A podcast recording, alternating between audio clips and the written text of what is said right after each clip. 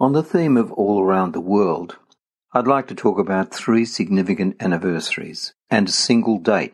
I'll start with the most important one my wife's birthday. On the 23rd of March 2020, my wife reached one of those milestones that deserves to be celebrated. A trip around the world would not have been out of the question. But on March 23, 2020, there was no chance of that. As you may recall, that very same day marked probably the biggest lockdown of the COVID pandemic. Joking that my wife's birthday had stopped the nation, like the Melbourne Cup, soon wore thin. The border was shut. Our visit to the Hermitage was not going to happen. It seemed like the world when Smithy was flying. So let's move on to the third anniversary, the 23rd of March, this year, 2022. PCRs and RATs have become part of our life. This anniversary celebrates a different kind of diagnostic tool to help guarantee our safety, and maybe a reason to feel more optimistic about travelling all around the world once more.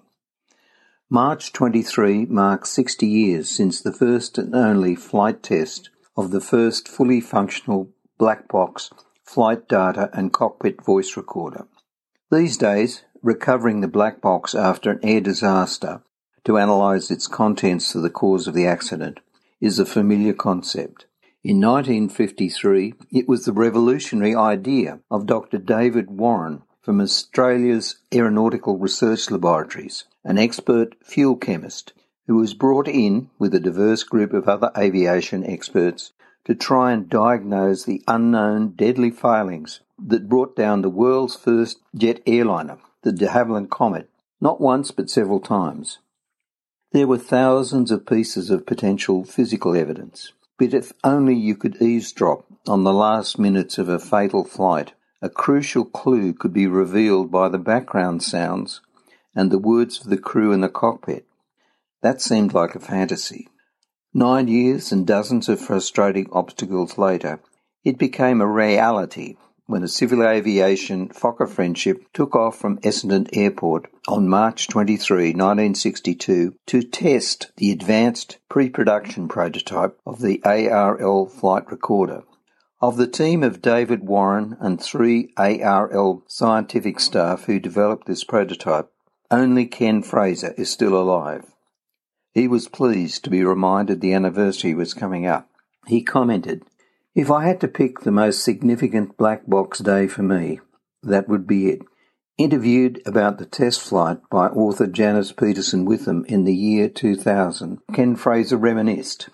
It was one thing to get the unit to work perfectly on the bench in the lab, but quite another to actually install it on an aeroplane and get it going. Looking back over my career, the number of times something hasn't gone wrong is practically negligible. Something always goes wrong the first time. But that test flight really went without a hitch. We got everything. That everything comprised the cockpit voice recording filtered to guarantee audibility against loud background noise, the CVR, and the flight data recorder, which recorded eight different flight data about the aircraft's performance. All captured on fireproof stainless steel wire, roughly the thickness of a human hair. Perfecting it pushed the technology of the day to the limit. Next step was in the hands of British firm S. Davall and Sons, who produced the rare red egg demonstration unit in the museum's collection. The ARL flight recorder was a world first that came before its time. The team would wait almost 40 years for the recognition they deserve. In February 2001, the team was jointly awarded the Lawrence Hargrave Award granted by the Australian Division of the Royal Aeronautical Society. For two, it was a posthumous award. For David Warren, the originator and ever persistent promoter of this extraordinary safety device, history would finally catch up in a number of ways with which he was recognised, including having a Qantas A380 and a government building in Australia's capital named after him.